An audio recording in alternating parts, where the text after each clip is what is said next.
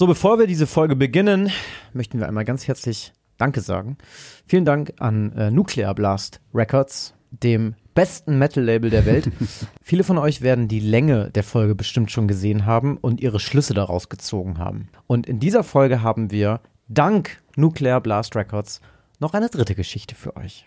Und wer eine ganz besondere Version von unserem Outro, unserer Outro-Musik hören will, die passend zu diesem, äh, zu dieser Danksagung ist, dann bleibt auf jeden Fall bis zum Ende dran. Äh, da wartet was ganz Besonderes. Genau, es gibt schon einen Vorgeschmack gleich einen Vorgeschmack, im Intro, aber, aber, das Outro heute lohnt sich. So, Christoph, jetzt äh, ran an die Buletten. So, let's. Gibt's irgend noch so einen Metal-Spruch? Äh, let's rock. das ist so der, der Standard. Okay, Leute, let's, let's rock. Let's rock.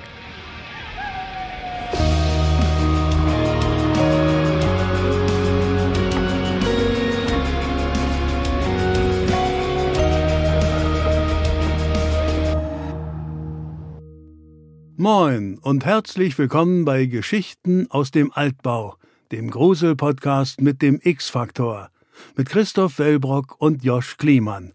Am Ende jeder Folge liegt es dann an Ihnen, liebe Zuhörerinnen und Zuhörer, Fakten von Fiktion zu trennen und zu entscheiden, ob die Geschichten auf wahren Ereignissen basieren oder ob Christoph und Josch sich alles nur ausgedacht haben. Und bevor wir dazu kommen, ob wir in unseren letzten zwei unheimlichen Geschichten voller schauriger Ereignisse, mysteriöser Vorkommnisse und unerklärbarer Phänomene wahre Kerne versteckt haben, hier wie immer die kleine Spoilerwarnung, denn die neuen Geschichten von Folge 97 beginnen ab 25 Minuten 32 und äh, jetzt reden wir zuerst über meine Geschichte vom letzten Mal. Ähm, die da lautet Vollpension. Vollpension, stimmt. Haha. Ich musste übrigens erstmal googeln, wie man das ausspricht, weil ich tatsächlich immer dachte, das heißt Vollpension. Aber. Wie meinst du das? Pension. Das heißt ja tatsächlich, ich habe nachgeguckt nochmal, wie man das ausspricht, weil ich, das, alle sagen, das heißt Pension. Vollpension. Peng. Wie Peng? Pension wird es gesprochen. P-E-N-G-S-I-O-N. Vollpension? Vollpension? Anscheinend. Ich habe Halbpension. Halb Vollpension. Fand ich total komisch. Wie sagst du das? Vollpension. Pension, jetzt weiß ich nicht mehr. Jetzt habe ich so oft gesagt, ich weiß es selber nicht Der mehr. Der französische Klima. Oh, Vollpension. ja, ich fasse es nochmal ganz kurz zusammen. Ein äh, junges Pärchen möchte gerne Urlaub machen und ähm, macht einen richtigen Schnapper. Hm. Schlägt ein richtiges Urlaubsschnäppchen und sie landen, ich glaube, im Harz. Sie befinden uns in, in Deutschland, im schönen Harz und ähm, das Paar checkt in einem viel zu großen, viel zu günstigen und viel zu schönen Hotel ein. Fast schon zu schön, um wahr zu sein. Und dann stellen sie auch noch fest, dass es eben eine Vollpension gibt.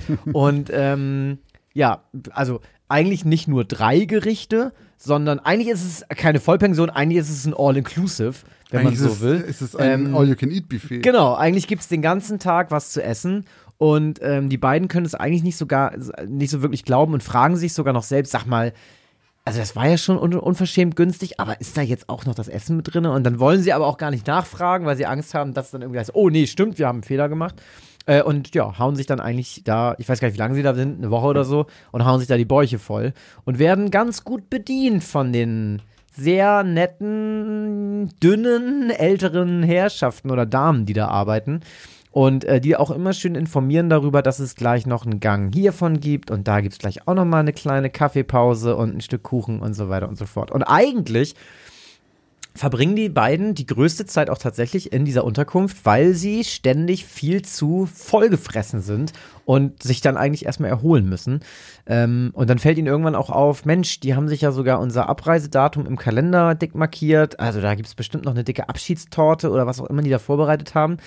Ähm, aber irgendwann kippt die Stimmung und ähm, ich, also er, also der, der Freund, ich habe die Namen leider nicht mehr auf dem Schirm, ähm, ja, wittert eine Gefahr. Und ähm, dann verlassen die beiden tatsächlich Hals über Kopf das, ähm, das Hotel, weil sie mitbekommen, dass die Frauen auch schon so mehr oder weniger auf dem Weg zu deren Zimmer sind. Und ähm, ja, so langsam den beiden oder ihm zumindest irgendwie dämmert, dass da irgendwas nicht stimmt. Und ähm, dass sie vielleicht gemästet wurden über diese sieben Tage.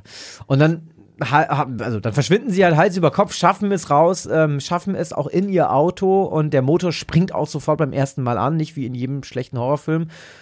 Und dann fahren sie aber mit etwas zu viel Speed von der Auffahrt und äh, landen nicht nur im Graben, sondern stürzen so eine kleine Böschung eigentlich runter, überleben aber. Ähm, allerdings nur für den Moment, denn die alten Damen oder die Besitzerinnen und äh, Frauen, die da eben arbeiten in diesem Hotel, warten schon am Autowrack auf das Pärchen und fragen dann, ihr habt doch nicht wirklich geglaubt, dass ihr uns entkommen könnt. So, und wir können uns den Rest der Geschichte eigentlich denken. Die beiden werden geschlachtet und anschließend gegessen. Und ähm, ich habe ja schon, glaube ich, in der Folge gesagt, dass mich das sehr an Hänsel und Gretel erinnert und ein bisschen an Human Resources. Mhm. Bevor ich aber weiter sage, was ich ähm, hier vermute, kann ich ja erstmal sagen, was unsere Community vermutet. 23 Prozent glauben tatsächlich, dass das wahr ist, wo ich mich jetzt schon frage, wo sind 23 von 100 Menschen, die sagen, dass es wahr? Und 77 Prozent glauben, dass es falsch ist. Aber wie war das denn nochmal bei, bei Human Resources? Gab es auch einige, die gesagt haben, wahr. Ja, stimmt. Da ne? gab es auch welche ja, und das stimmt. fand ich auch. Wobei, wobei, bei, ja, ja, doch, stimmt, das ist auch Quatsch eigentlich, ne? Also. Also. Wobei man zumindest noch sagen könnte, bei Human Resources hätte zumindest sich jemand, sag ich mal, rechtfertigen, also ihr müsst euch nicht rechtfertigen, aber zumindest sagen können, naja, vielleicht ist die Geschichte weit hergeholt, dass, die, dass der Arbeitgeber seine Angestellten mästet, aber vielleicht ist die Inspiration gewesen, dass es da ein Schlachthaus gab, wo wirklich Menschen verarbeitet wurden. So. Nur, dass die nicht aus dem eigenen Reihen genommen ja, wurden. Könnte ich ja genauso gut sagen, meinst du, ist halt irgendwie, in, keine Ahnung, in, in, äh, eine Ferienwohnung, wo Menschen umgebracht wurden von einem Kannibalen. Naja, sowas hattest du ja schon mal, ne? Also ich meine, Vater Denke, der da seine, seine ja, obwohl das, ja, Blutwurst verkauft hat. ne? ja, stimmt, der war ähnlich. Sowas hatten wir auch schon. Gut, bei der Geschichte schließe ich mich aber der Mehrheit an. Ich sage, das ist auf jeden Fall falsch. Und pass auf, Leute, das müsst ihr euch jetzt mal merken. Wenn Josh im Urlaub war, ist die erste Geschichte, die er erzählt, immer falsch und immer aus dem Urlaub. Oder sein Bruder war im Urlaub. Ähm, das hatten wir auch schon mal, als Luca im Urlaub Stimmt, war. da hatte er was erzählt, ähm, ja. Das ist genau jetzt wie mit dem alten Mann und dem Stock. Ähm, das ist eine Geschichte. Du warst auch im Harz. Ich weiß ja sogar, dass du im Harz warst. Hm. Und der Harz ist voll mit diesem ganzen Hexenschnaps. Wir hatten ja sogar mal einen Schnaps, ich hab, den wir ich, bekommen haben. Ich glaube, ich habe noch einen Stück davon, wenn von, du möchtest, Christoph. Äh, hier, von Lisa. Ja. Ne? Ähm, wie hieß der noch? Hexen. Hexenwahn. Hexenwahn. Ich glaube, ähm, einen kurzen kriege ich noch zusammen für dich. Ah, nee, danke. ähm, aber deswegen glaube ich, dass ähm, der Harz und diese ganzen, diese ganzen Hexenlore, die es da gibt, dazu geführt haben, dass du darauf gekommen bist und du hast es auch meiner Meinung nach mit Hänsel und Gretel ganz klar verwoben. Ich habe im Anschluss sogar noch gelesen, deine Charaktere, die Namen, mhm. dass irgendjemand bei Instagram meinte, die wären sehr in, angelehnt an irgendwas gewesen. Oder hießen die sogar Hänsel und Gretel? Nee, das wäre mir aufgefallen. Aber in irgendeine Richtung kann sein, dass es gegangen ist. Ich glaube der Person auf Instagram, sage, das ist falsch und ich sage auch, ich habe recht mit meiner Meinung und das ist es. Ich finde es geil, dass du immer sagst. ich habe recht damit. Ne? Ich sage, das ist falsch und ich sage auch, ich habe recht. Das ist so eine, so eine weirde Aussage. Also mit diesen ganzen Add-ons. Ja, ja, ja. Also. Also, ähm, ich wollte die Charaktere tatsächlich zuerst Hans und Greta nennen. Ah. Äh, sie heißen jetzt aber Hanna und Gregor.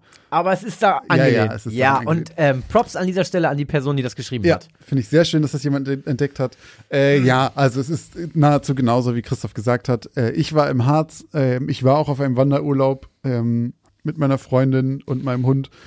Aber ich war nicht in einem Hexenhäuschen, sondern in einer wunderschönen Ferienwohnung und äh, wurde dort nicht gemästet, sondern musste mich selber bekochen. Ähm, aber es ist halt nun mal so, wenn man durch den Harz fährt, Hexen sind da sehr allgegenwärtig. Mhm. Also jede Kneipe heißt irgendwie zum Hexenbütchen oder sowas und äh, überall, jeder Zweite hat auch im Vorgarten irgendwie so einen Besen, wo so eine komische Holzfigur äh, drauf ist und sowas. Es ist halt wirklich einfach überall Thema. Und während ich da so die, die Berge rauf und runter gefahren bin, ähm, habe ich überlegt, was meine nächste Geschichte sein könnte. Und tatsächlich ist das schon ein bisschen her. Ich habe dann gesagt, okay, es wird nicht die nächste, aber es könnte so zu Ende Oktober ganz gut passen. Ähm, und habe mir da schon ein, zwei Sachen überlegt. Es hat sich tatsächlich dann später noch ein bisschen geändert. Das gesamte Gemäste kam später. Ich wollte nur irgendwas mit Hexen machen und mhm. quasi Ferienwohnungsmäßig und Harz. Und dann kam ich dann irgendwann zu diesem, ja, okay, oder ich mache es einfach wirklich wie bei Hänsel und Gretel und äh, es geht darum, dass die gemästet werden. Nur halt in moderner Zeit so ein ja. bisschen. Geil, ähm, eigentlich auch. Ja, und sonst viel mehr steckt da nicht hinter. Es ist äh, kein, ich habe auch nichts, nichts gefunden, was auch nur ansatzweise so ähnlich wäre oder sowas, sondern äh, das wollte ich einfach nur mal eine kleine Hexengeschichte aus dem Harz schreiben. Cool. Christoph hat es natürlich komplett durchschaut. Ähm, dafür machen wir das hier, glaube ich, schon zu lange, dass, dass sowas durchgehen könnte. Ja, aber äh, also das haben, das, da bin ich auch, glaube ich, nicht der Einzige gewesen. Also Natürlich ne, nicht, so nee. äh, zwei Personen, die in so ein Heck, also Hexen und dann denkt man natürlich sofort dran. Ich meine, wer kennt nicht Hänsel und Gretel? Ich habe auch am Anfang noch überlegt, als ich dann irgendwann so bei der Geschichte so war und dann war ich schon relativ weit, dann war ich schon in diesem Hänsel und Gretel Modus und sowas und das war alles schon so und dann habe ich noch überlegt, okay, bringe ich noch irgendwo so eine Brotkrumenspur oder so und dann dachte ich aber so, ja, okay, ich weiß jetzt nicht genau, wie ich die noch da reinschmeißen soll. Die müsste ja auch am Anfang kommen theoretisch. Ähm, ich habe noch überlegt, dass sie mit dem Navi dahin gewesen, wenn fahren. die überall Salz äh, verlieren, die Hexen. Ich hatte überlegt, dass ähm, sie quasi dahin fahren und macht dann so einen Spruch von wegen, sie folgen dem Navi wie kleinen Brotkrumen zu der Adresse oder irgendwie Das sowas. hätte ich niemals gerafft. Ja, wahrscheinlich nicht. Ähm, aber ist jetzt, Irgendwer hätte es gerafft. wahrscheinlich. Ja, 100 Pro. Irgendwer ist, äh, merkt sowas immer bei uns in der Community. Wie mit dem, ähm, mit dem, er fühlte sich wie von einer Eule. Ja, das fand ich schön, dass das jemand gesehen ne? hat. Ja, ja, ja, ja. Unser das, kleiner Autor hier, ne? Mit Seinen kleinen Geschichten, du. das war's von meiner Geschichte Vollpension. Christoph hat die Geschichte der Pianist zum Besten gegeben auf seiner Klaviatur des Grauens. Und in dieser Geschichte ging es äh, zu Anfang um den äh, namensgebenden Pianisten, der leider verstirbt in seiner Wohnung bei einem Feuer. Ich glaube, man sieht das aus der Perspektive von der Feuerwehr oder sowas, die noch irgendwie sagt, okay, wir haben alles getan, wir konnten ihn nicht retten. Und die gesamte Bude brennt ab. Und dann ziehen anscheinend auch die Nachbarn aus, denn unser Protagonist der Geschichte, die dann erst richtig beginnt, zieht in ein neues Haus. Ich dachte ja schon, habe ich auch erzählt, dass es das abgebrannte Haus wäre. Tatsächlich ist aber das Haus nebenan. Und da fragt man sich natürlich zuerst, warum sind denn die Nachbarn ausgezogen? Ich dachte halt wegen dem Gestank vielleicht oder sowas. Es könnte aber gut sein, dass die Wahrheit äh, in Wahrheit noch ein anderes Phänomen dafür gesorgt hat. Denn unser Protagonist hört immer mal wieder merkwürdige Geräusche. Ich glaube nicht nur nachts, sondern auch tagsüber, oder? Äh, aus dem verlassenen, abgebrannten Haus nebenan. Und äh, wenn er genau hinhört, merkt er auch, es ist Pianomusik. In unserem Fall sogar ein entspanntes Jazzpiano, äh, das ich übrigens sehr, sehr angenehm fand. War ein schönes Stück. Naja, und er geht dann auch irgendwann mal dem Ganzen auf die Schliche, weil er denkt, irgendwer muss ja da drüben sein in dem Haus ähm, und diese, diese Musik spielen, weil er, wenn er rausgeht, hört er auch ganz deutlich, dass es wirklich ein Piano ist und schleicht sich in das Haus nebenan und folgt immer weiter dem äh, Geklimpere und findet dann in dieser kompletten Ruine, die einfach von oben bis unten vo- vollkommen verbrannt ist, ein nahezu unberührtes Piano stehen, äh, das noch aussieht, als ob es gerade eben jemand mit einem Kran da reingehieft hätte. Und äh, sieht dann auch im, in der Spiegelung des Lachs noch irgendeine Gestalt oder denkt, er bildet sich das ein, das weiß er nicht ganz genau. Dann hört er wieder das Piano und haut ab, weil er einfach, das ist, wird ihm dann alles too much da drüben. Ähm, aber das ist noch nicht das Ende vom Piano, denn in der Nacht wacht er plötzlich wieder auf von merkwürdigen Geräuschen. Das Piano ist diesmal lauter denn je, als ob das mitten bei ihm im Zimmer stehen würde. Und er fragt sich, was das jetzt soll, wo kommt jetzt diese mega laute Musik her? Und merkt dann plötzlich, dass es auf jeden Fall gut war, dass er aufgewacht ist, denn sein eigenes Haus brennt. Und wenn er in diesem Moment nicht aufgewacht wäre, dann hätte er es nicht mehr löschen können und wäre wahrscheinlich demselben Schicksal ähm, erlegen, sagt man das so? Ja, ne? Äh, wie der Nachbar, der anscheinend seine gesamte Geisterkraft einmal aufgewendet hat, um sein Leiden jemand anders nicht noch zuzufügen oder äh, jemand anders davor zu bewahren, was er erleben musste. Und da enden wir, glaube ich, ne? Mehr oder weniger. Also er geht dann nochmal ins Hotel. Also die sind dann, die wohnen dann kurz im Hotel Ah, und stimmt, dann da hört er den. Zeitsprung noch, ne? Stimmt, Christoph hat wieder einen seiner Zeitsprünge eingebaut und dann hört er noch, äh, wie in der, ähm, im Foyer oder sowas jemand Piano spielt. dasselbe Lied spielt. dasselbe Lied spielt, erinnert sich daran zurück, ähm, wie dankbar er doch dafür sein kann, dass er da geweckt wurde. Und auch bei dieser Geschichte haben wir euch natürlich gefragt und 85% sagen sie es wahr und 15% sagen sie es falsch. Oha. Und ich muss sagen, das hat mich gewundert, weil ich glaube, ich sagen würde, sie ist falsch. Ich fand die Geschichte cool. Ich fand, das war wieder so eine gute Geist. Es klingt aber wieder ein bisschen für mich wie so eine Christoph gute Geist-Geschichte.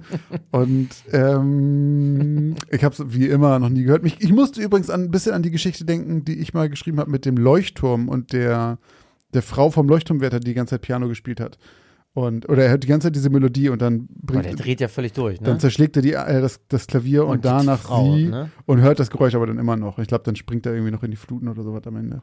weil er wahnsinnig Ja, wird. ja, weil er merkt, Mhm. okay, das, ist, das Geräusch ist immer noch da. Also, bis auf ein Piano ist alles anderes, ne? Naja, auch dieses, man hört ein Piano, obwohl keins spielt. Da, das meinte ich. Ach Deswegen so, muss ja, daran okay. denken. Stimmt, das ist eigentlich die einzige Verbindung. ähm, ja, und ich glaube, ich glaube, ich sage, das ist falsch. Mit der Gefahr, dass ich jetzt mir gleich Geld suchen muss. Äh, weil ich habe, habe ich doch, ich habe was in meiner Jacke. Ich sag, ich sag, die ist falsch. Die ist falsch. Oh, yes. Die ist Okay. falsch. Ey, 85 Prozent. Hops. Wenn es so viele sind, dann ist es, es ist ein bisschen wie bei ähm, Wer wird Millionär, dass wenn man so einen Publikumsjoker macht, dann, also klar, wenn irgendwie die Abstimmung so 30, 40, irgendwie sowas, dann denkt man so, okay, ich weiß nicht genau, was ich nehmen soll. Aber auch bei unserer Community ist halt so, wenn es über 70 Prozent ist, Ja. Dann- ist nicht oft so, ne? nee, aber dann stimmt's meistens, Ja, ja. weil das dann schon viele einfach auch gehört haben. Das stimmt. Nee, ähm, in diesem Fall freue ich mich, dass ich 85, ich freue mich ja eigentlich immer. Ja, ich kann ich verstehen, ich finde es auch immer geil. Ähm, dass ich 85% von euch äh, an der Nase herumgeführt habe. Diese Geschichte ist wirklich von vorne bis hinten ausgedacht. Ich musste die äh, relativ schnell auch schreiben. Ich habe die komplett, glaube ich. Auf äh, dem Fahrrad zu mir geschrieben. Nee, nicht ganz, aber ich meine auf dem Flug von Amsterdam nach Bremen. Das hattest du erzählt, dass du im Flug geschrieben Äh, ich hast. glaube, äh, wobei, ich glaube, das ist nicht ganz richtig. Ich glaube, ich habe schon Wie lange angefangen. fliegt man denn da? Ja, nicht lange, Stunde. So, ja, So. okay. Ich glaube, ich habe schon auf dem Flug von Ibiza angefangen. Guck mal hier, der Jetsetter habe, Christoph. ja, das Ding war, ich habe aber, ich, ich musste ja zwei Geschichten schreiben. Die andere Geschichte, ich weiß nicht, ich muss mir überlegen, welche ich zuerst geschrieben habe. Nee, das war andersrum. Das war andersrum. Die Geschichte habe ich halb im Urlaub, halb am Flughafen geschrieben. Mhm. Und die Geschichte, die ich dann quasi auf dem Weg von äh, Amsterdam nach Bremen geschrieben habe, ist die Halloween-Geschichte, Ah. die für die Patrons und Steady ist. Okay, das macht mehr Die, Sinn. ähm, die ich auch äh, sehr empfehlen kann an dieser Stelle. Nee, die kann ich auch sehr empfehlen. ähm, aber diese Geschichte, ähm, ja, die, nee, die ist auch einfach komplett ausgedacht. Ähm, ja, diese gute Geist-Geschichten, ja, die, irgendwie lachen die mich immer so an. Die haben immer so einen Plot, der macht mir irgendwie immer Spaß. Vor allem fand ich das auch mal ganz gut. Ich will mich jetzt hier nicht selber loben, aber ich, ich, ich fand das irgendwie mal ganz interessant, dass man mal.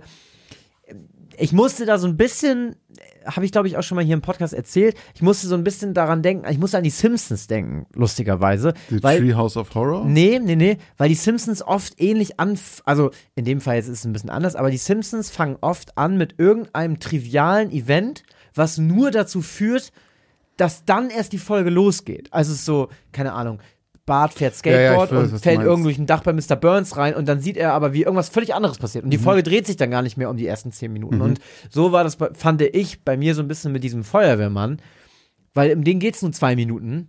Und man, normalerweise schreibe ich oft dann so, dann geht's die ganze Zeit um diesen Feuerwehrmann, ne, um diesen Typen und so. Und dann ist es so, nee, um den geht's jetzt gar nicht mehr. Und das irgendwie hat mir Spaß gemacht, irgendwie so zu schreiben.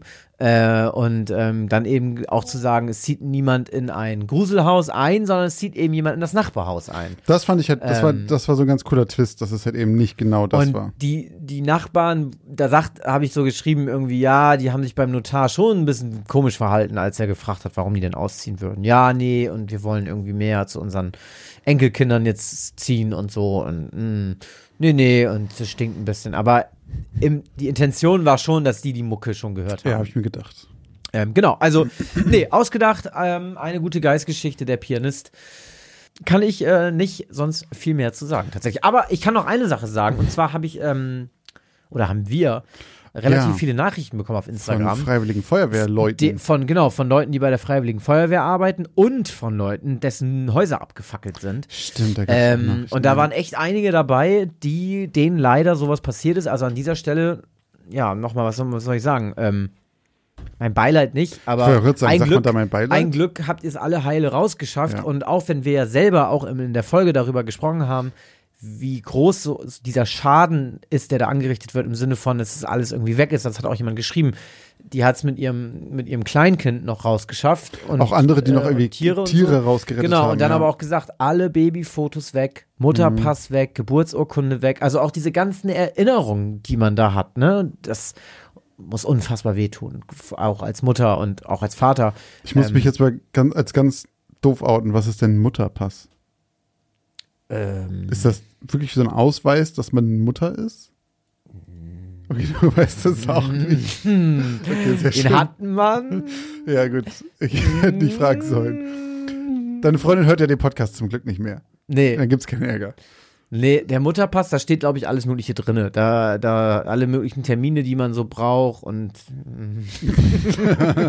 Okay. ich geb habe keinen Vaterpass. Ich gebe das, so. mal, ich geb das mal weiter in die Community. Falls ihr mich aufklären wollt, damit ich nicht Google bemühen muss, äh, schreibt mir gerne. Es ist ein wichtiges Dokument. ja, okay. Ähm. also, ähm, schreibt uns gerne bei Geschichten aus dem Altbau auf Instagram, was ein Mutterpass ist und was Christoph vielleicht darüber wissen sollte.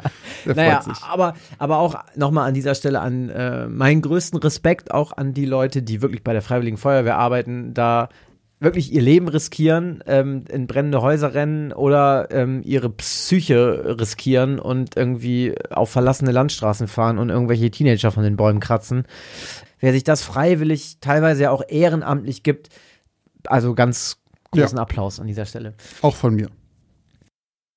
Wieder einmal haben Josch und Christoph die Grenze zwischen Realität und Illusion überschritten. Wie ging es Ihnen beim Hören der letzten zwei Geschichten aus dem Altbau? Konnten Sie Wahrheit von Fiktion unterscheiden? Was glaubt ihr, gebt ihr eigentlich so für Essen im Monat aus? Oder für Klamotten? Oder um nebenan in dem kleinen süßen Café einen Cappuccino zu trinken? Was auch immer ihr gerade vermutet, vielleicht liegt ihr mit diesen Vermutungen ganz schön daneben. Wenn ihr das mal überprüfen wollt, dann kann euch die App Finanzguru dabei helfen, denn dort könnt ihr Budgets einstellen für verschiedene Sachen, die ihr braucht, zum Beispiel fürs Einkaufen, für Essen oder was auch immer ihr sonst ähm, budgetieren wollt und dann mal so einen kleinen Self-Check machen, ob ihr denn wirklich da liegt, wo ihr glaubt, dass ihr liegt oder doch merkt, oh, ich gebe vielleicht ganz schön viel Geld für Cappuccini aus. Und in diesem Fall kann euch Finanzguru sehr dabei helfen, einen Überblick über eure Finanzen zu bekommen und diesen Überblick auch zu behalten. Das Beste daran ist, das Ganze ist vollkommen kostenlos. Ihr habt aber die Möglichkeit für 2,99 Euro im Monat Finanzguru Plus zu holen und ein paar Extrafunktionen freizuschalten. Um dieses Geld aber auch noch zu sparen, um zumindest zu gucken vorher, braucht ihr das überhaupt wirklich? Ist das eine von diesen Ausgaben, die euch hilft? Dafür könnt ihr Finanzguru Plus drei Monate komplett kostenlos testen. Dafür müsst ihr einfach nur den Code Altbau benutzen. Der ist 30 Tage lang gültig und damit bekommt ihr drei Monate Finanzguru Plus vollkommen kostenlos. Ganz wichtig jedoch, das gilt nur für Neukunden. Das heißt, wenn ihr schon Kunde da seid, dann seid ihr wahrscheinlich eh glücklich damit und braucht ihn gar nicht. Die Anleitung, wie das funktioniert, könnt ihr ganz einfach hier finden bei uns in den Shownotes. Das haben wir euch wie immer hier verlinkt. Also probiert es jetzt gerne aus und guckt mal, wo ihr bei euren Budgets in Wirklichkeit liegt und ob da nicht für irgendwas viel zu viel Geld flöten geht. Heute ähm, darf du, heute darf du, heute, Heute darf heute darf du anfangen. Genau, Christoph fängt heute an und gibt ein Drittel der Geschichten von heute zum Besten. Oh, stimmt, ein Drittel. Wir haben jetzt heute drei Geschichten aus dem Altbau schon wieder. Aber da kommen wir später zu. Erstmal, wir konzentrieren uns erstmal auf eine davon. Genau, also meine Geschichte heute heißt Eiskalter Schutzengel. Kalt war es am 17. Januar 1996.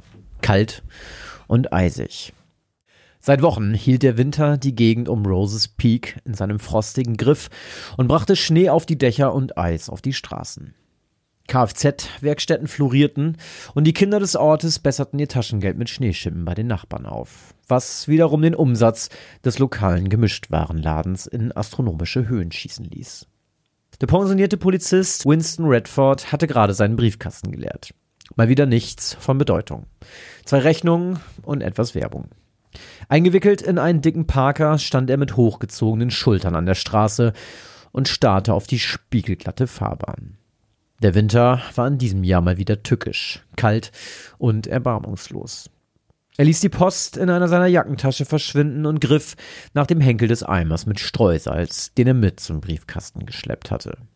Großzügig verteilte er den Inhalt auf dem Gehweg und der Straße, bis er auf der anderen Seite des Weges stehen blieb und auf den zugefrorenen Bach blickte, der sich weiter unten im Ort zu einem reißenden Strom verbreiterte. Redford schien plötzlich wie eingefroren zu sein. Minutenlang starrte der ehemalige Cop mit klaren Augen auf die vereiste Oberfläche des schmalen Kanals, als ihn ein schrilles Rufen je aus seinen Gedanken riss. Seine 15-jährige Tochter Ruth war aus dem Haus gekommen. Bepackt mit Sporttasche, Hockeyschlägern und Schlittschuhen ging das Mädchen über die bereits gestreute Einfahrt zu Winstons Truck. Ihre Schlittschuhe hatte sie mit den Schnürbändern verknotet und lässig über die Schulter gehängt. Ruth, wie oft habe ich dir schon gesagt, du sollst deine Schlittschuhe nicht so transportieren. Ein falscher Schritt und du könntest dich an den scharfen Kanten schwer verletzen. Besonders jetzt, wenn alles vereist ist.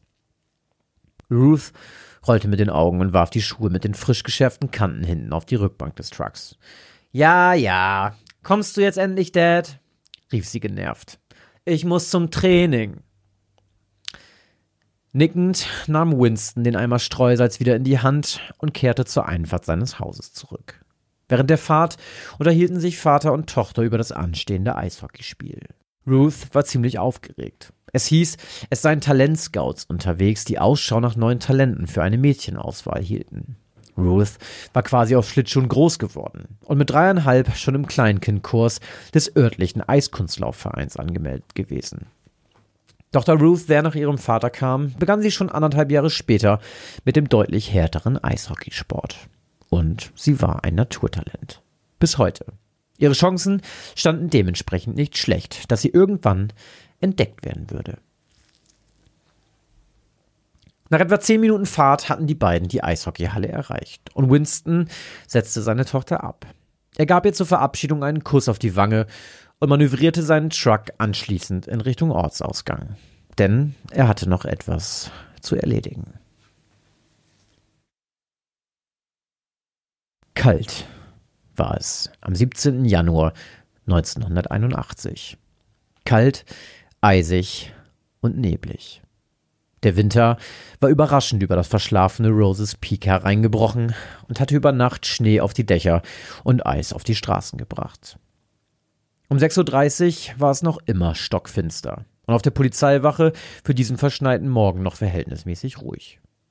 Winston Redford griff nach dem Henkel der Kaffeekanne und goss sich frisch aufgebrühten Kaffee in seine Lieblingstasse. Er war ein paar Minuten zu spät gekommen, weil auch er von dem plötzlichen Wintereinbruch überrascht wurde. Guten Morgen, Chief, grüßte er den Polizeichef und stellte auch ihm eine Tasse dampfenden Kaffee auf den Tisch. Morgen, Winston, der 63-jährige Polizeichef nahm einen vorsichtigen Schluck aus der heißen Tasse und stand auf.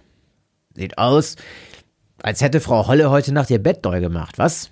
scherzte er und blickte aus dem Fenster. Wir können nur hoffen, dass das Streukommando flott ist. Ich mache mir ehrlich gesagt Sorgen um die Waldstrecken und Brücken, sagte Winston besorgt und nippte ebenfalls an seiner Tasse. Ja, erwiderte der Chief. Ich hoffe, Sie streuen die Straßen im Ort erst, wenn Sie mit den umliegenden Straßen durch sind. Wenn's im Ort knallt, ist es meistens nur Blech. Auf den anderen Straßen hingegen wird es lebensgefährlich. Da kannst du noch so langsam fahren. Einmal die Kontrolle verloren und dein Wagen rutscht den Hang hinab. Gut, sagte Winston bestimmt. Dann machen Gary und ich uns mal an die Arbeit und fahren die Straßen ab. Unsere Fahrzeuge wurden von den Mechanikern bereits wintertauglich gemacht. Und wir haben Streusatz im Kofferraum. Solange es vorerst nur beim Wintereinbruch und nicht bei Einbrüchen bleibt, versuchen wir die Straßen sicher zu machen. Oder gegebenenfalls zu helfen. Wenn Sie uns brauchen, melden Sie sich per Funk, Chief. Einverstanden? Der Chief nickte. Macht euch an die Arbeit, Winston. Aber seid vorsichtig.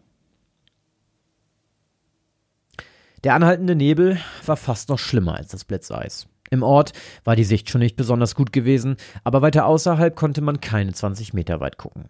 Beides zusammen wurde besonders auf der Waldstraße, dessen steile Abhänge im eiskalten Fluss endeten, schnell zur Todesfalle. Winston und sein Kollege Gary entschieden sich, ihren Wagen abzustellen und die Straße in entgegenlaufende Richtung abzugehen und zu streuen. Dafür füllten sie sich jeder Streusalz aus der großen Truhe, die im Kofferraum ihres Wagens lag, in einen Eimer. Es war so kalt, dass ihr Atem sichtbar war. Wir sollten auf der nächsten Polizeikonferenz vielleicht anmerken, dass wir neue Handschuhe brauchen, hauchte Gary und rieb sich die Hände. Die Dinger hier sind vielleicht was für den Winter in Kalifornien, aber hier definitiv nicht zu gebrauchen. Winston grinste und nahm noch eine Schippe Streusalz. Ich schlage vor, wir laufen jeder einen Kilometer in jede Richtung. Keine Ahnung, wo die Streufahrzeuge bleiben. Wahrscheinlich sitzen die mit ihren faulen Ärschen irgendwo in einem warmen Diner und trinken Kaffee. Schalt deine Taschenlampe ein, damit heranfahrende Autos sich frühzeitig sehen können. Verstanden? Gary nickte. Dann trennten sich die beiden und verschwanden nacheinander im dichten Nebel. Nach etwa 500 Metern auf der verlassenen Straße war Winstons Eimer schon zu zweit dorthin geleert und er gelangte an eine Steilkurve. Die Sonne war im Begriff aufzugehen, doch der Nebel noch immer so dicht, dass er erst sehr spät die Reifenspuren vor sich entdeckte. Sofort war er alarmiert. Vorsichtig, aber mit schnellen Schritten folgte er den Blockierspuren. Sie führten von der Straße den Hang hinab. Winston schluckte schwer. Von weitem konnte er schon den Fluss hören. Eine dunkle Vorahnung breitete sich jetzt in seinem Bauch aus. Er ging noch ein paar Schritte weiter, dann zückte er hastig sein Funkgerät. Hey Gary, funkte er seinen Kollegen an. Hörst du mich? Klar und deutlich, Winston. Was gibt's? Komm sofort zu mir. Ich bin an einer Unfallstelle. Etwa 500 Meter von unserem Auto entfernt ist ein SUV die Böschung hinuntergebrochen und liegt auf dem Dach im Fluss. Ich verständige den Notruf und komme sofort zu dir, antwortete Gary. Beeil dich! Over and out! Winston steckte sein Funkgerät wieder ins Holster und rannte los. Als er das Wrack erreicht hatte, machte er sofort auf sich aufmerksam und rief nach dem Fahrer des Wagens. Doch es antwortete ihm niemand. Vom Ufer aus war es unmöglich, ins Innere der Fahrerkabine zu gucken. Winston musste ins Wasser. Nicht mal eine Sekunde dachte er daran, wie kalt der Fluss wohl sein musste. Ohne zu überlegen, warf er seine warme Winterjacke ab. Sie durfte nicht nass werden. Falls der oder die Fahrerin des Wagens am Leben war, würde er sie damit einwickeln und wärmen. Adrenalin floss durch Winstons Venen und machte ihn für kurze Zeit gegen die Kälte immun. Vermutlich hätte er die Schmerzen der Eiseskälte sonst gar nicht lange ausgehalten. Mit großen Sprüngen hastete der Polizist durch das Gewässer, bis er die Fahrertür erreicht hatte und eine Frau erkannte, die regungslos, kopfüber in ihren Sitz geschnallt war. Sie schien die einzige Person in dem Wagen zu sein, der bereits zur Hälfte unter Wasser stand. Winstons Atem ging schwer. Er prustete, als er sich durch die halb offenstehende Fahrertür quetschte und die Frau in näheren Augenschein nahm. Ihre Augen waren geöffnet und blickten ausdruckslos nach oben. Geronnenes Blut klebte an ihrem Gesicht. Winston tastete nach ihrem Puls. Es war zu spät. Die Frau war tot. Winston! hörte Winston plötzlich jemanden seinen Namen rufen. Es war Gary. Er stand am Ufer, ebenfalls im Begriff, sich fertig zu machen, ins Wasser zu springen. Winston zwängte sich erneut durch die Tür wieder ins Freie. Er rief, dass es zu spät sei und er nicht auch noch ins Wasser kommen müsse, als er plötzlich mitten im Satz verstummte und für einen Moment innehielt.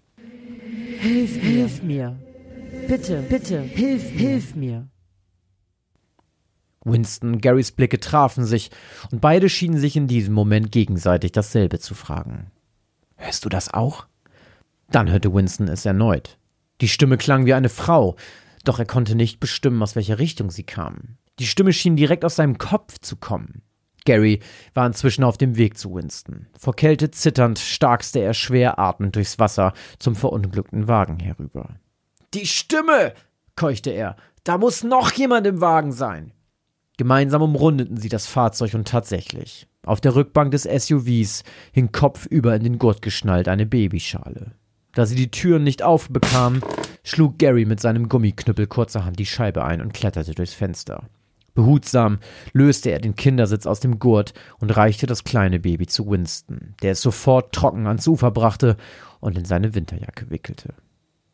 Nur kurze Zeit später erreichten auch die von Gary informierten Rettungskräfte den Unfallort und brachten das Kind ins Krankenhaus.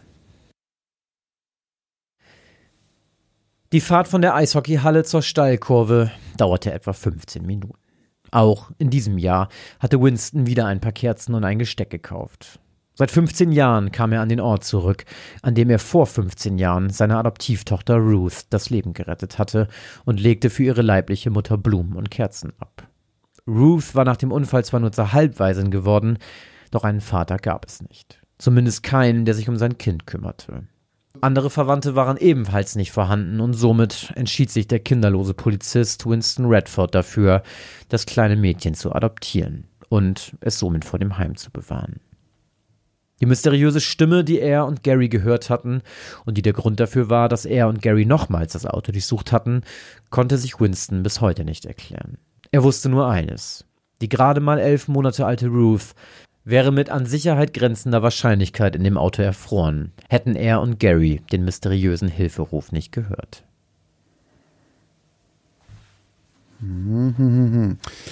Ich bin froh, dass ich es ganz kurz bevor es aufgelöst wurde, selber noch gerafft habe.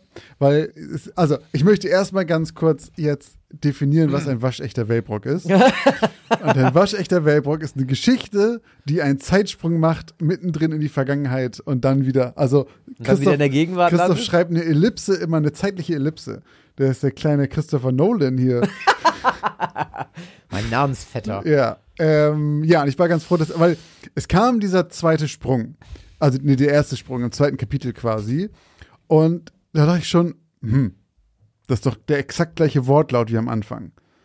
Und dann halt dachte ich, okay, fuck, welches Jahr war das jetzt? Habe ich schon wieder nicht aufgepasst, welches Jahr war denn am Anfang? Das zweite war irgendwie 81. Ich weiß aber nicht mehr, wann die Geschichte anfing. Und ich dachte mir aber schon, es ist halt eine Wellbrock-Geschichte. Es ist bestimmt vorher. Und dann war ich mit dem Namen aber auch nicht mehr so ganz sicher. Ähm, aber ich dachte, also ich war nicht, erst nicht sicher, ob es parallel ist oder davor spielt. So, irgendwie, keine Ahnung, während ähm, sie jetzt zum Eishockey fährt, quasi passiert was Passiert anderes. das? Ja, ja. Ja. Mhm, mhm. Ähm, genau, und dann war es halt mit dem Auto und dann dachte ich ganz schon, schon, schon, ist sie da drin? Dann dachte ich, vielleicht ist das in der Zukunft und sie ist jetzt erwachsen, weil ja eine Frau gestorben ist, aber es war, gibt ja, ich war, ich habe sehr gehangen, weil ich diese, diese Jahreszahl nicht mehr im Kopf hatte vom Anfang. Ähm, und dann kurz vor dachte ich so, ah, das ist das Kind und er rettet das gerade. Okay.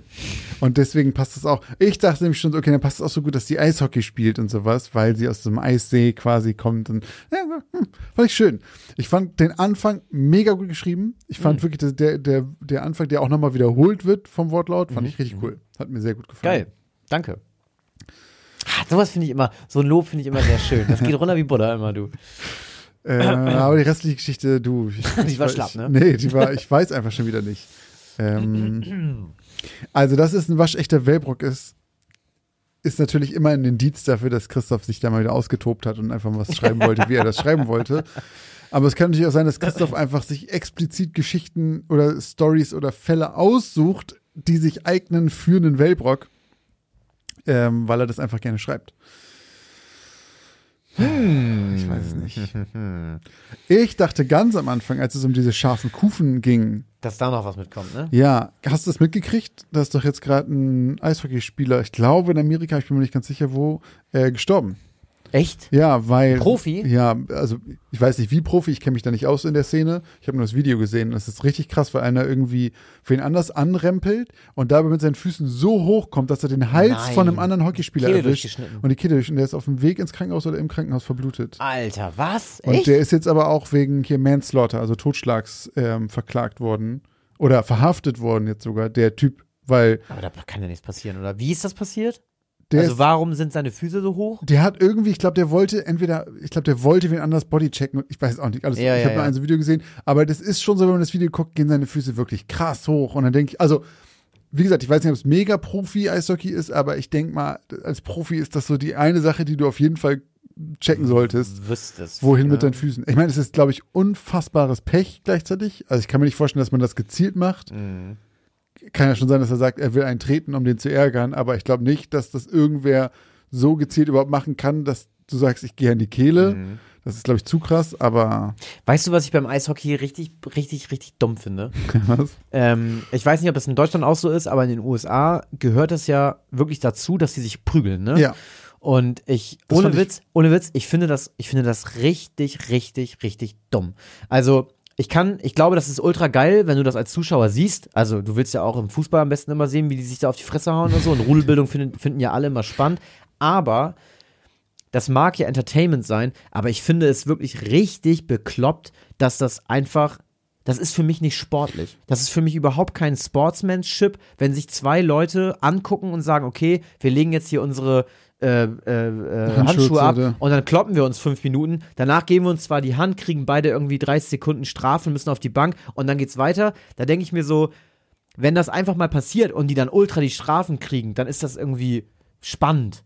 Aber dass das Teil davon ist und dass die Refs das einfach so sagen, ah, okay, kurzes Timeout, weil die wollen sich jetzt hier eben kloppen, das finde ich passt nicht zum Sport. Ich versteh- Sport, das ist für mich überhaupt nicht sportlich. Ich verstehe vor allen Dingen nicht, das ist ja so, ich verstehe auch nicht, warum das, also ich finde es halt auch nicht entertainend, weil das ja auch so absehbar so ist. Skriptet auch ja, vielleicht? es ist halt so von wegen, ja, es ist kein gutes Spiel, vor sich nicht zwei die Handschuhe ausgezogen haben, sich geprügelt haben. Und dann macht das Ja, halt immer sowas, irgendwer. ja, Das stimmt. ist fast, hat so fast so einen Ja, war zwar, Wrestling-Charakter. ja, die haben zwar 4-0 gewonnen, aber hat sich keiner gekloppt. Aber an sich, und das ist nämlich das Ding, an sich finde ich den Sport spannend. Also, und was das auch für ein Skill-Level hat, ne, das finde ich geil. Also, ich finde gar nicht Eishockey doof. Mhm. Ich finde nur diesen einen Teil verstehe ich nicht, weil ich finde, so Gewalt ist, außer jetzt im Kampfsport, und da kloppen die sich ja auch nur wenn die dürfen, so und danach reichen die sich eigentlich die Hände oder verbeugen sich oder so, da gehört das dazu. Aber in so einem Sport finde ich hat sowas einfach nichts verloren. Ich finde es schwierig zuzugucken, weil wenn man das, wenn man das sich nicht damit, also wenn es nicht gewohnt ist, ich habe keinen Plan, wo der Puck ist zu jeder Zeit.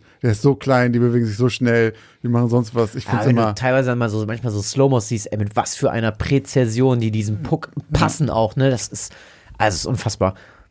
Also schon auch ein geiler Sport und wenn du da so aus so einem aus so einem keine Ahnung irgendwie so aus vielleicht liege ich jetzt auch geografisch so richtig falsch, ne, aber irgendwo so in Wisconsin aufwächst, immer Schnee, das ist also drei Viertel des Jahres und Eishockey ist so das was alle spielen und und du lebst und wirst da so mit groß. Hast du eine Mighty Ducks Jacke. schon geil. Ich glaube, ja klar, wenn es ist aber immer so, wenn alle um dich rum das leben irgendwie, dann ist das halt so einfach schon so in der DNA mit drin. Ja. Wenn es hier Leute gibt, die Eishockey spielen im Verein, sagt mal, was ihr von diesen Prügeleien haltet. Prügelt ihr euch auch gerne? Findet ihr, es gehört dazu? Oder seid ihr auch so, ich finde das bescheuert. So, aber jetzt genug von Sport. So, jetzt machen wir sportlich weiter hier, vielleicht. Ich weiß es noch gar nicht, mal gucken. Nicht, nicht so. nicht so, Nee. eher Couch Potato. äh, auch nicht. Auch nicht. Okay, ich bin gespannt. Geschichte Nummer zwei. Wir machen weiter mit dem zweiten Drittel. Meine Geschichte heißt Phantombild. Zuerst hörte er das leise Surren eines Mixers. Es klang dumpf, weit entfernt. Dann bemerkte er das gedämpfte Zwitschern von Vögeln vor dem Fenster. Seine Augen zuckten, als er das helle Licht der Sonne orange durch seine dünnen Augenlider flackern sah. Er fühlte sich ausgeschlafen. Er atmete tief aus. Dann öffnete er seine Augen.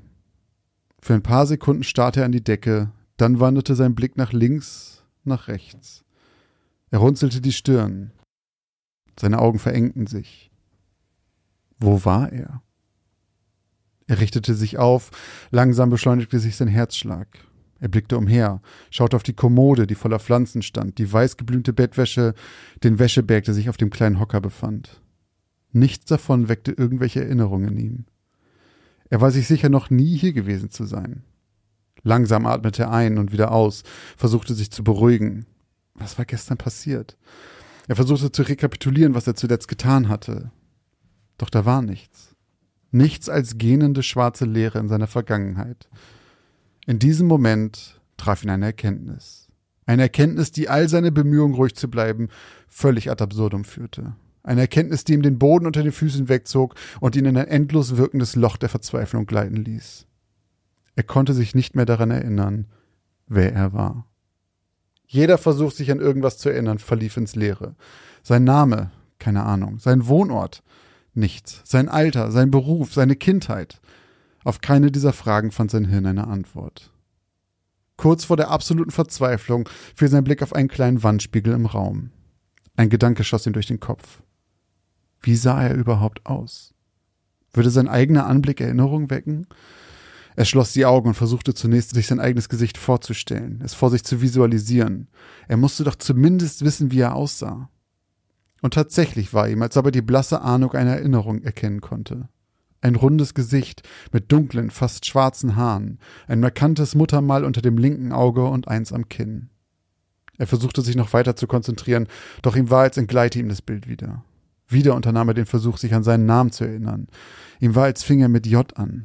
J.D. Wofür standen diese Buchstaben? Er wusste es nicht. Aber wenigstens etwas, dachte er sich, stand auf und schaute nervös in den Spiegel. Daraus blickte ihm ein ängstlich schauender, blonder, dünner Mann in die Augen. Kein Muttermal weit und breit. Er beobachtete, wie sich die Augen langsam mit Tränen füllten und er begann zu zittern. Er hatte dieses Gesicht, sein Gesicht, noch nie gesehen. Ängstlich und geschlagen öffnete er die Zimmertür und betrat einen Flur, der ihm unbekannt war. Er ging zögerlich die Treppe hinunter und sah eine fremde Frau in der kleinen Küche am Mixer stehen. Er hatte Angst, sie würde die Polizei rufen, wenn sie ihn sah, doch sie drehte sich strahlend zu ihm um. Guten Morgen, Schatz. Ich hab uns Smoothies. Es, Alles okay?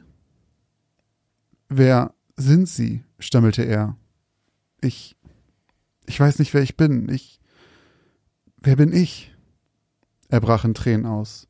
Die Frau hatte nach den ersten paar Worten noch leicht verwirrt gegrinst. Vermutlich hatte sie es für einen Scherz gehalten. Doch als die ersten Tränen seine Wangen hinunterliefen, verstarb ihr Lächeln je.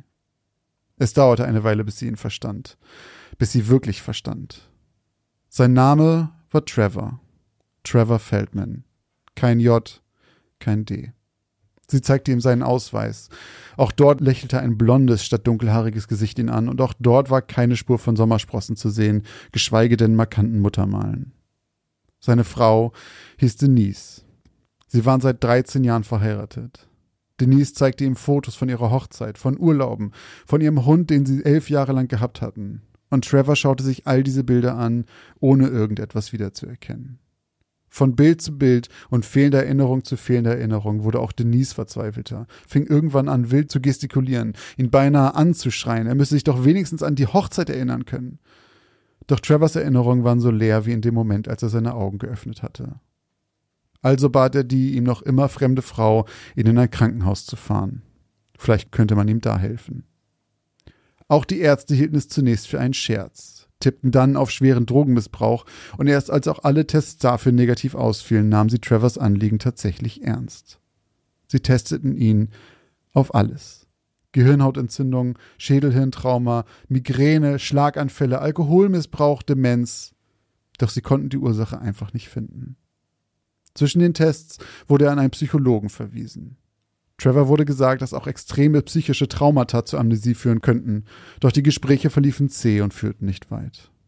Trevor erzählte von seinen anfänglichen Erinnerungen, die sich als falsch herausgestellt hatten, und erhielt daraufhin ein kleines Notizbuch. Er solle alles aufschreiben, an was er sich erinnern könne, egal wie unwichtig es ihm erschien. Das tat er.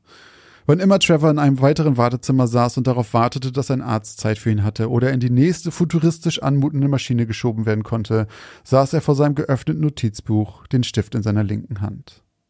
Die erste Überraschung war, dass er Linkshänder war. Das überraschte jedoch auch Denise, die schwor, dass er Zeit seines Lebens Rechtshänder gewesen war. Doch mit der rechten Hand bekam er kaum ein Wort leserlich zu Papier. Trevor begann damit, die Buchstaben J und D auf die erste Seite zu kritzeln. Darunter malte er grob die Umrisse des Gesichts, das er gesehen hatte. Er war erstaunt, wie gut ihm die Zeichnung von der Hand ging. Offensichtlich war er geübt darin. Er skizzierte die dunklen Haare, zeichnete die Muttermale in das Gesicht und malte Falten unter die Augen. Er hätte es ein gelungenes Selbstporträt genannt, wenn sein Spiegelbild nicht vollkommen anders aussehen würde. Je länger er die Zeichnung anstarrte, desto mehr kleine Fetzen kamen ihm in den Kopf. Eine kleine Hütte am Waldrand. War er schon öfter da gewesen? Er war sich nicht sicher. Ein roter Chevy Pickup Truck kam ihm in den Sinn. War er ihn gefahren? Konnte er Auto fahren? Mit jedem neuen Detail, an das er sich erinnern konnte, stellten sich ihm nur weitere Fragen. Denise grinste, als sie einige Zeit später wieder zu Trevor kam und sah, dass er mehrere Seiten in dem Notizbuch gefüllt hatte. Ich glaube, es kommt langsam wieder, sagte Trevor stolz. Mir fallen immer mehr Kleinigkeiten ein. Glücklich reichte er ihr das Buch. Er konnte sich noch immer nicht an sie erinnern, aber das war sicherlich nur eine Frage der Zeit. Erleichtert griff Denise danach und überflog seine Notizen. Dabei verflog ihr Grinsen von Zeile zu Zeile mehr, bis sie sich entsetzt die Hand vor dem Mund hielt. Trevor, schluchzte sie und hielt ihm das Buch wieder hin. Es tut mir leid, aber nichts davon stimmt. Nicht eine Zeile. Entmutigt nahm Trevor das Notizbuch wieder an sich und blickte der weinenden Frau hinterher, die das Wartezimmer verließ. Er hörte jedoch nicht auf, das Notizbuch so lange mit Gedankenfetzen zu füllen, bis die Erinnerungsstückchen irgendwann versiegten. Doch einen Tag, nachdem Trevor wieder aus dem Krankenhaus entlassen wurde und nur noch für gelegentliche Untersuchung zurückkehren musste, passierte, womit er kaum noch gerechnet hatte. Sechs Tage nach dem ersten Krankenhausaufenthalt erwachte er am Morgen und erinnerte sich plötzlich wieder an seinen Hund. Einen braunen Labrador. Ihr Name war Mila gewesen. Er erinnerte sich wieder an die Namen seiner Eltern, George und Suzanne. Er wusste wieder, woher die seltsame Narbe auf seinem Arm stammte. Noch einen Tag später und er erinnerte sich an Teile seiner Schulzeit, Freunde aus seinem Studium. Auch die Erinnerung an Denise kam langsam zurück, an gemeinsame Urlaube, Umzüge und ihre Hochzeit. Gleichzeitig verblassten die Erinnerungsfetzen, die er in sein Notizbuch gekritzelt hatte, immer mehr. Bis er schließlich eines Abends mit Denise vor dem Fernseher saß. Ein Glas Rotwein in der rechten Hand, die Hand seiner Frau in der linken, während die Nachrichten über den Fernseher flackerten. Trevor hörte nur mit einem halben Ohr zu. Denise und er wollten den Film sehen, der nach dem Nachrichtensegment startete. Sie berichteten über irgendeine Leiche, die gefunden worden war. Trevor wollte gerade sein Weinglas an die Lippen setzen, als ein Bild des Verstorbenen eingeblendet wurde. Er bemerkte nicht einmal, wie das Glas auf den Teppich fiel und sich der rote Inhalt über die Fasern ergoss. Noch bevor der Teppich die Flüssigkeit vollkommen aufnehmen konnte, war Trevor schon aus dem Zimmer gestürmt. Frenetisch durchsuchte er seinen Schreibtisch, bis er das kleine Notizbuch fand. Mit wackeligen Beinen ging er zurück, trat in die Weinlache, ohne es zu merken, und blätterte aufgeregt durch die vollgekritzelten Seiten. Dann hielt er inne. Das Porträt, das er vor einigen Tagen gezeichnet hatte, lag offen vor ihm. Darunter standen die Buchstaben J.D. Dasselbe Gesicht starrte ihn mit leeren Augen aus dem Fernseher heraus an. Jack Davis stand in weißen Buchstaben darunter. Er war tot aufgefunden worden, in einer kleinen Hütte am Waldrand, keine drei Stunden von ihnen entfernt. Der Todeszeitpunkt wurde auf die Nacht von Samstag auf Sonntag geschätzt, dem Sonntag, an dem Trevor ohne jegliche Erinnerung erwacht war. Jetzt zeigte der Bildschirm vor ihm eine Helikopteraufnahme des Hauses. Neben drei Polizeiwägen stand auch ein alter roter Chevy Pickup Truck auf dem Gelände, auf dem man ihn gefunden hatte. Es wurde von einem Ritualmord gesprochen. Die Hintergründe wären aber noch unklar. Als die Nachrichten zu Ende waren, schaltete Trevor entgeistert den Fernseher aus. Nach einiger Überlegung und Beratschlagung mit Denise kam er zum Entschluss, sich mit seinem Notizbuch bei der Polizei zu melden, wo er als Dank umgehend in Untersuchungshaft genommen wurde. Zumindest bis sie ihn zwei Tage später wegen seines Alibis wieder gehen ließen. Sein Notizbuch behielten sie jedoch. Aus Ermittlungsgründen hatten sie gesagt. Was genau mit dem Mann namens Jack Davis geschehen war, erfuhr Trevor nie. Genauso wenig, warum er für einige wenige Tage Erinnerung mit ihm teilte.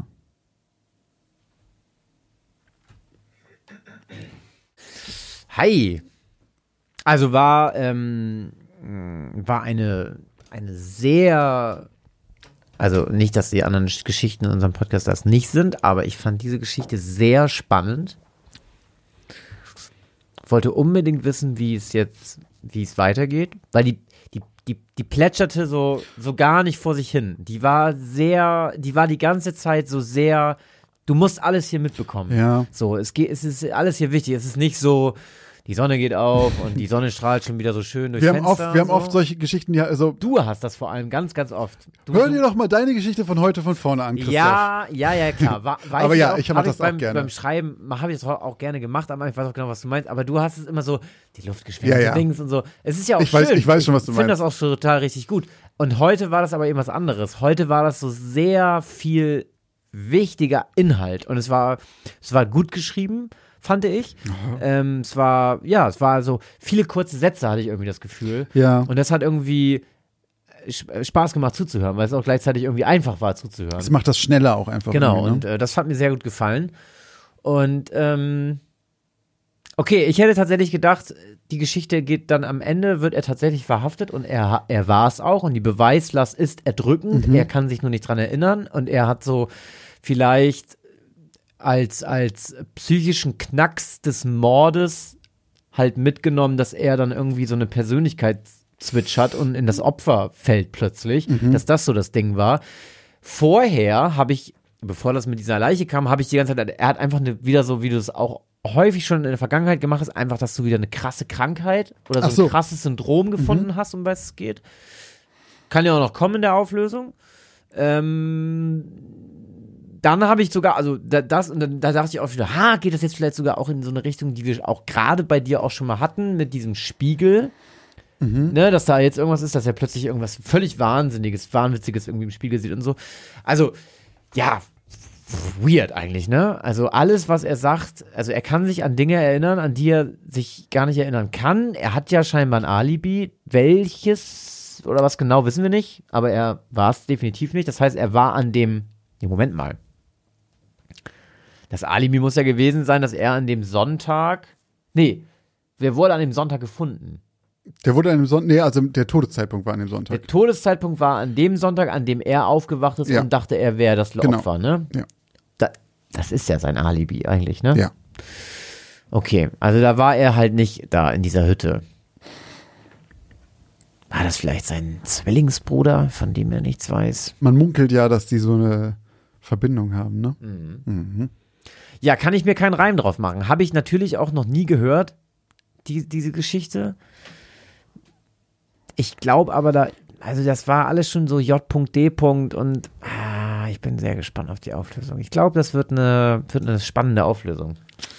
Werden wir Ähm, sehen. Ja. Aber ich will ja auch nicht zu viel jetzt euch hier, liebe Zuhörenden, in irgendeine Richtung Ihr schubsen. sollt euch auch selber noch Gedanken machen, nicht nur Ja. Christophs Gedanken hier. Nee, aber so eine Amnesie, also Leute auch so, die so irgendwelche Unfälle haben und dann plötzlich irgendwie, das muss ja auch so scheiße sein, ne? Wenn, wenn da jemand neben dir am Bett steht, am Krankenbett und du guckst ihn an und denkst, wer bist du denn? Ja.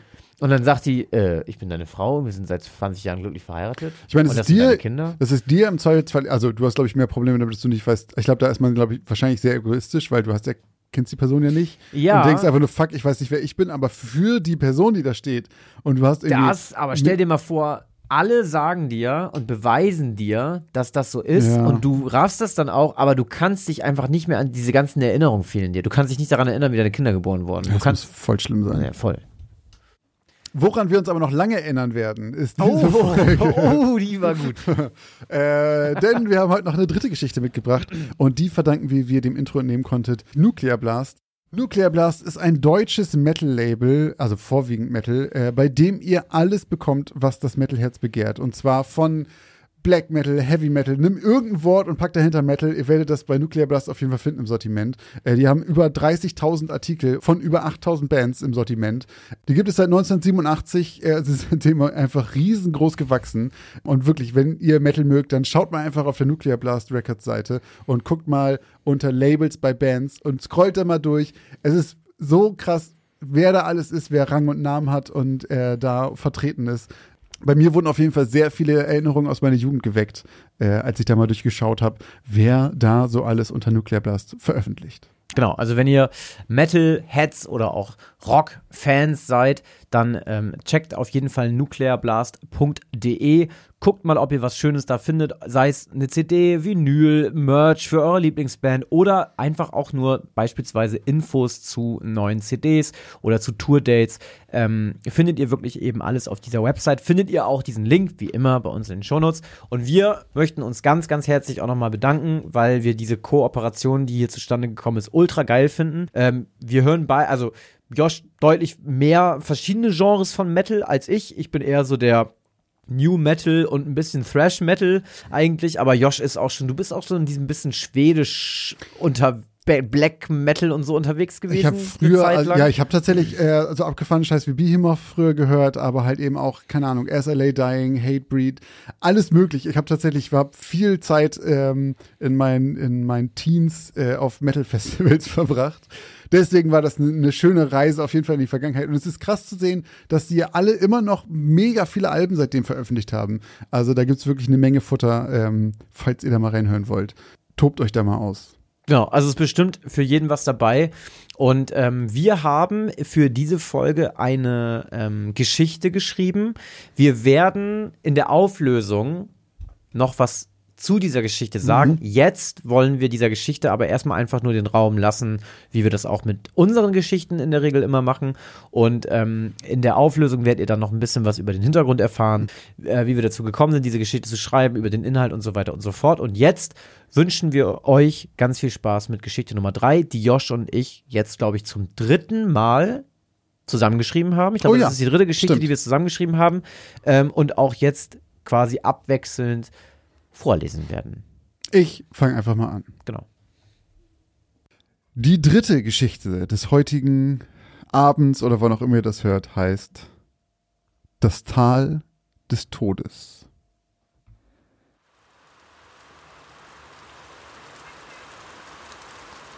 Die Kapuze seiner Jacke war tief ins Gesicht gezogen und bereits klitschnass. Zum fünften Mal schaute er auf seine Uhr, doch die Minuten vergingen dadurch auch nicht schneller. Der Rückflug nach Texas ging erst in ganzen zehn Stunden.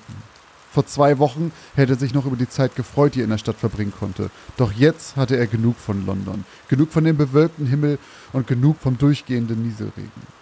Selbst in seiner Heimat Texas hatte man von dem chronisch schlechten Wetter im Vereinigten Königreich gehört, aber dass es hier tatsächlich so schlimm sein würde, damit hatte Murphy nun wirklich nicht gerechnet. Dementsprechend dünn war auch die Regenjacke, die er eingepackt hatte. In seiner Heimat im Westen von Texas regnete es so gut wie nie. Und wenn doch, dann brachte der Regen direkt einen ganzen Wirbelsturm mit und dann war eine dünne Jacke das geringste seiner Probleme. Murphy schaute in den grauen Himmel, der sich bis zum Horizont erstreckte. Es sah nicht aus, als ob sich in absehbarer Zeit etwas an dem Mistwetter ändern würde. Wenn er sich nicht vollkommen durchnässt in den Flieger setzen wollte, würde er langsam mal einen Unterschlupf finden müssen. Er schaute sich um und ihm fiel eine große Gruppe Menschen auf, die mit Regenschirm bewaffnet in Richtung eines riesigen Gebäudes strömten. Auf dem Eingang des Gebäudes waren einige große leuchtende Buchstaben zu sehen. Murphy ging darauf zu und kniff die Augen zusammen, um sie durch den Regen besser lesen zu können. Royal Air Force Museum London. Hm. Er war schon sehr lange nicht mehr in einem Museum gewesen. Eigentlich interessierten sie ihn auch nicht allzu sehr, aber Royal Air Force klang schon ganz interessant.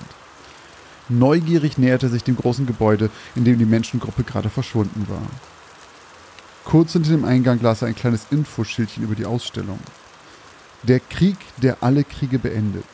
Sonderausstellung über den Ersten Weltkrieg. Murphy schaute wieder auf seine Uhr und seufzte. Zeit genug hatte er definitiv.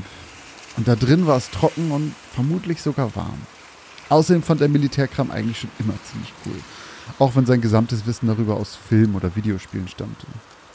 Kurz entschlossen stapfte Murphy mit nassen Sohlen zur großen gläsernen Tür des Museums und trat hinein. Erleichtert atmete er auf, als er zum ersten Mal seit einer Ewigkeit kein leises Plätschern von Tropfen auf seiner Kapuze hören konnte. Doch die Entspannung hielt nur den Bruchteil einer Sekunde an, bis sein Hirn die neue Geräuschkulisse verarbeitet hatte. Erst jetzt fiel Murphy auf, wie brechend voll es hier drin war.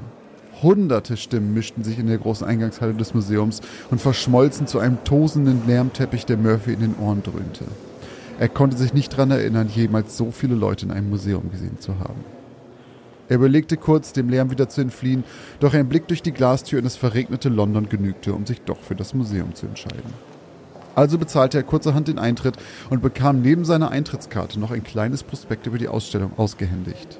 Murphy las nur kurz etwas über eine Filmpremiere, die am nächsten Tag hier gezeigt werden sollte, doch da er dann eh nicht mehr hier sein würde, steckte das Prospekt kurzerhand in seine Jackentasche. Dann ging er hinein. Er hatte gehofft, die Menschenmenge wäre nur in der Eingangshalle so groß, doch auch in der Ausstellung selber tummelten sich unerwartet viele Menschen. Dann kam ihm eine Idee. Er kramte seine Kopfhörer aus seiner Jackentasche hervor. Dann steckte er sich beide Stecker in die Ohren, holte sein Smartphone aus der Hosentasche und drückte auf Play. Sofort übertönten verzerrte Gitarren und scheppernde Becken die lärmende Mengen und ein Grinsen breitete sich auf Murphys Gesicht aus.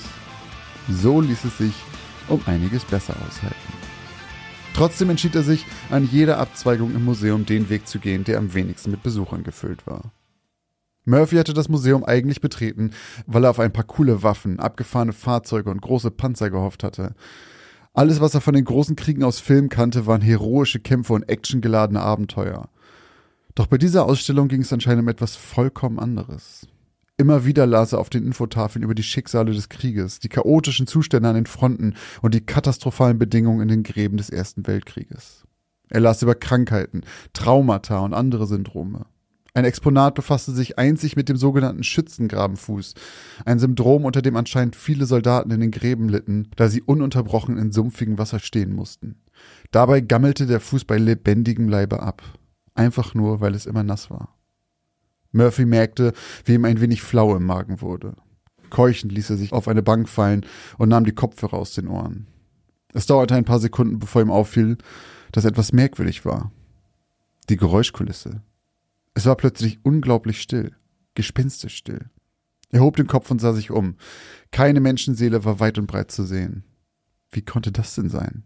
Es war gefühlt keine fünf Minuten her, als er noch durch einen Gang voller Besucher gelatscht war. Murphy stand auf und ging schnellen Schrittes zu der nächsten Ecke und spähte in den anliegenden Raum, doch auch dort war niemand zu sehen. Das Museum konnte unmöglich geschlossen sein, dachte er mit einem Blick auf seine Armbanduhr und ging nachdenklich und aus irgendeinem Grund nervös weiter. Doch was war das? Platschend trafen seine Schuhe auf dem Boden auf. Eine Pfütze. Dann erst bemerkte Murphy, dass sich über den Boden des gesamten Raumes eine riesige Wasserlache gebildet hatte. Kein Wunder, dass das Dach irgendwann mal undicht wurde bei dem durchgängigen Regen in diesem Land. Das erklärte zumindest auch, warum hier niemand war. Vermutlich hatte er einfach nur ein Schild übersehen. Er machte auf dem Absatz kehrt und ging den Weg, den er gegangen war, zurück. Zumindest dachte er das. Doch so richtig fand er sich in den Gängen des Museums nicht mehr zurecht. Murphy kam sich plötzlich vor wie in einem Labyrinth. Orientierungslos irrte er durch die menschenleeren Korridore und versuchte den Ausgang zu finden. Doch es gelang ihm nicht. Zudem schien sich das Wasser inzwischen weiter ausgebreitet zu haben. Seine Füße waren mittlerweile klitschnass und seine Schuhe aufgeweicht. Um ihn herum war es immer noch unangenehm still. Erst jetzt fiel ihm auf, dass sein Handy immer noch Musik spielte. Blechern und leise dröhnten maschinengewehrartige Bassdrum-Kicks aus den kleinen Lautsprechern in seiner Hosentasche. Murphy kramte sein Telefon aus seiner Tasche hervor und drückte auf Stopp. Die Musik verstummte. Und die unangenehme Stille, die er zuvor schon wahrgenommen hatte, verstärkte sich zunehmend, bis sie sich erdrückend anfühlte. Er entschied sich, weiterzugehen. Planlos setzte er seine Suche nach dem Ausgang fort, bis der Boden plötzlich unter seinen Füßen nachgab und Murphy beinahe stürzte. Er konnte sich gerade noch so aufrecht halten. Erschrocken starrte er an seinen Bein herunter und traute seinen Augen nicht. Sein Fuß steckte im Schlamm fest. Angestrengt versuchte er ihn aus dem Matsch zu lösen, doch hatte er das Gefühl, dass der Fuß dadurch nur noch mehr einsackte. Er atmete schneller und schaute sich um. Der Boden des halben Korridors war plötzlich mit Schlamm beschmutzt. War er vielleicht irgendwann mit der Musik in den Ohren eingeschlafen und hatte ein Erdbeben oder einen Hurricane verpasst? Er wusste schließlich aus eigener Erfahrung, zu welchen Kräften Mutter Natur fähig war. Doch wo waren all die anderen Besucher, die er gerade noch überall herumlaufen sehen hatte? Die konnten sich doch nicht einfach in Luft aufgelöst haben. Langsam und angestrengt zog er seinen Fuß aus der Suhle und richtete sich auf.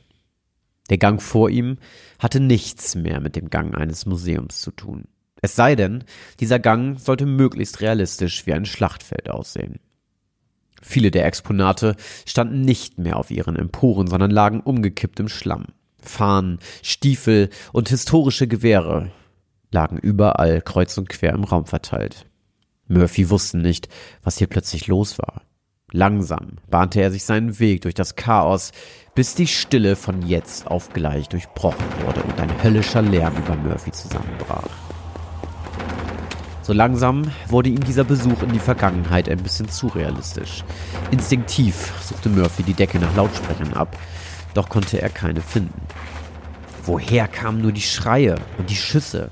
Alles um ihn herum fühlte sich plötzlich real an. Ohne es zu bemerken, trugen seine mittlerweile zittrigen Beine ihn weiter voran.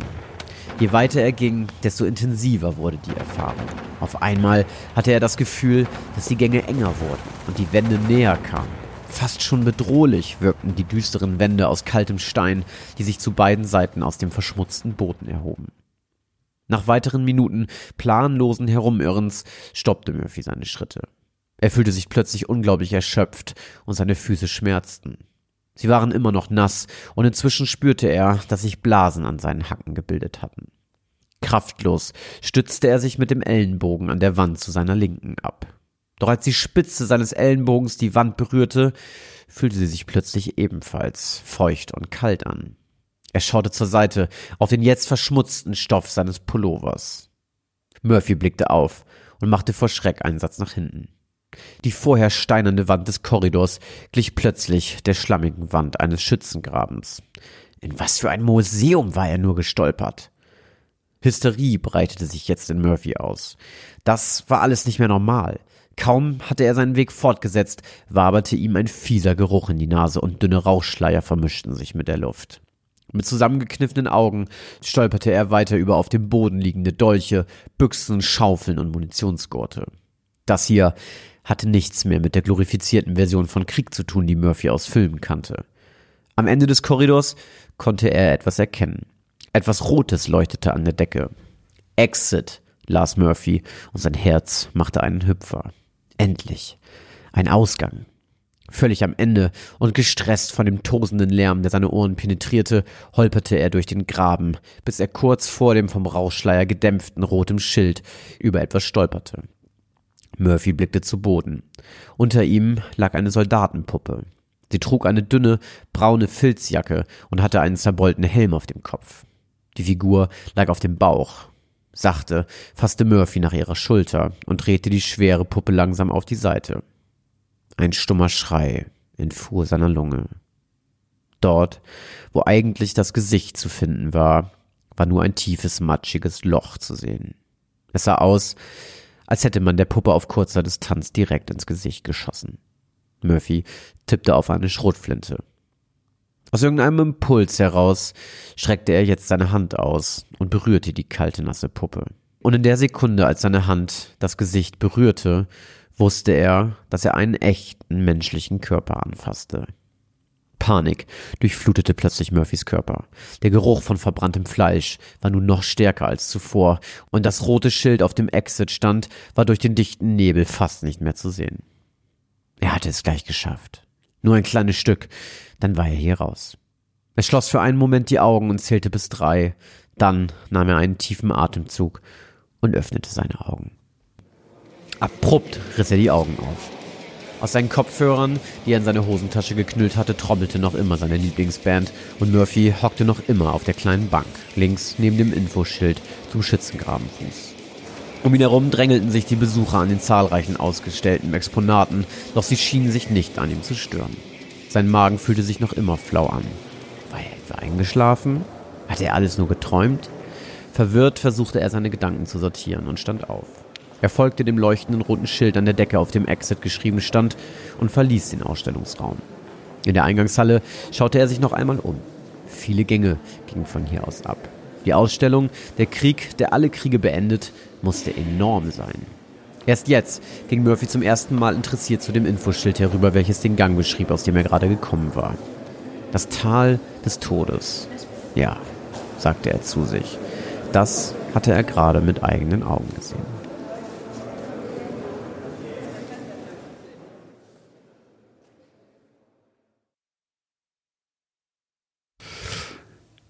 Und wenn ihr jetzt ein bisschen was über die Hintergründe davon schon erfahren wollt vor der Auflösung nächstes Mal, dann könnt ihr auf, wir packen euch den natürlich auch nochmal in die Shownotes, aber ihr könnt sonst auf sabbat.one schrägstrich garda minus Podcast, also wie Sabaton, nur sabbat.one. Also als eins auch. Sabaton Ja. wird nicht mit E am Ende geschrieben.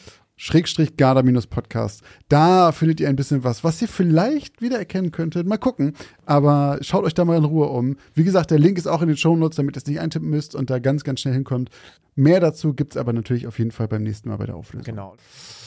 Aber bevor wir uns jetzt schon mit der Folge vom nächsten Mal befassen äh, und Auflösung vom nächsten Mal, wollen wir neben natürlich einer großen Danksagung an Nuclear Blast auch nochmal anderen Leuten Danke sagen. Und zwar äh, all den Leuten, die uns hier wieder supportet haben. Denn auch dieses Mal sind bei Patreon und Steady einige Leute unserer Familie hinzugekommen. Äh, denn auch sie haben, glaube ich, dann im Nachhinein noch überlegt, vielleicht möchte ich doch die Halloween-Geschichte nochmal hören. Und Äh, die paar anderen Geschichten. und die paar anderen Geschichten, aber vor allen Dingen die, die jetzt gerade rausgekommen ist.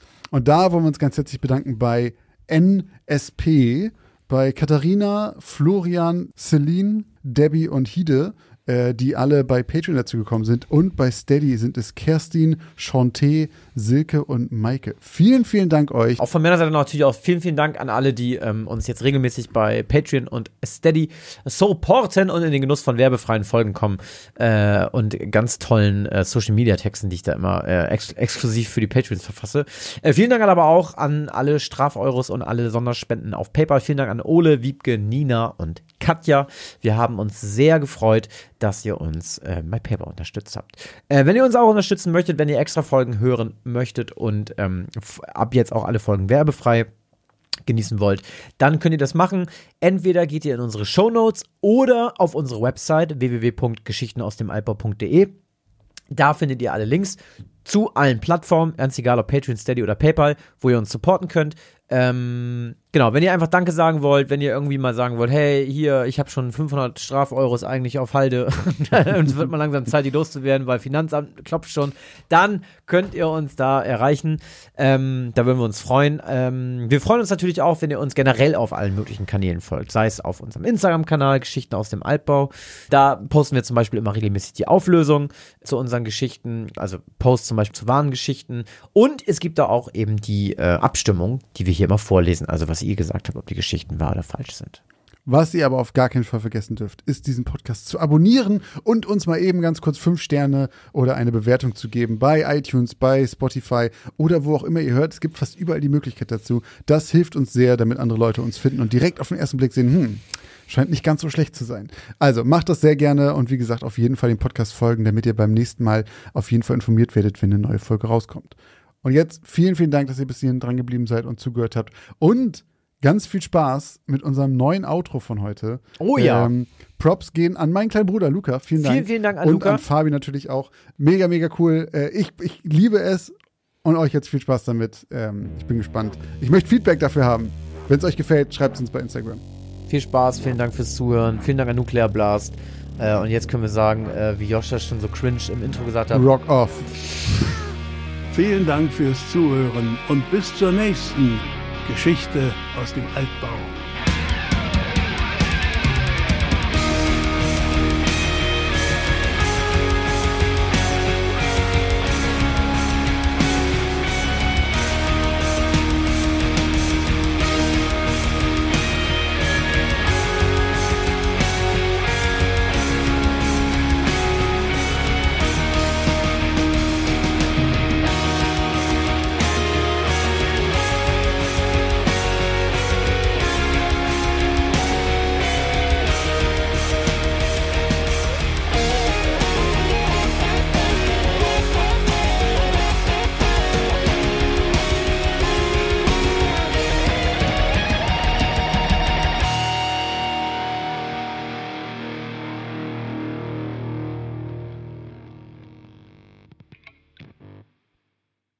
Sex, Drugs and Rock'n'Roll. Ja. Sex Stories.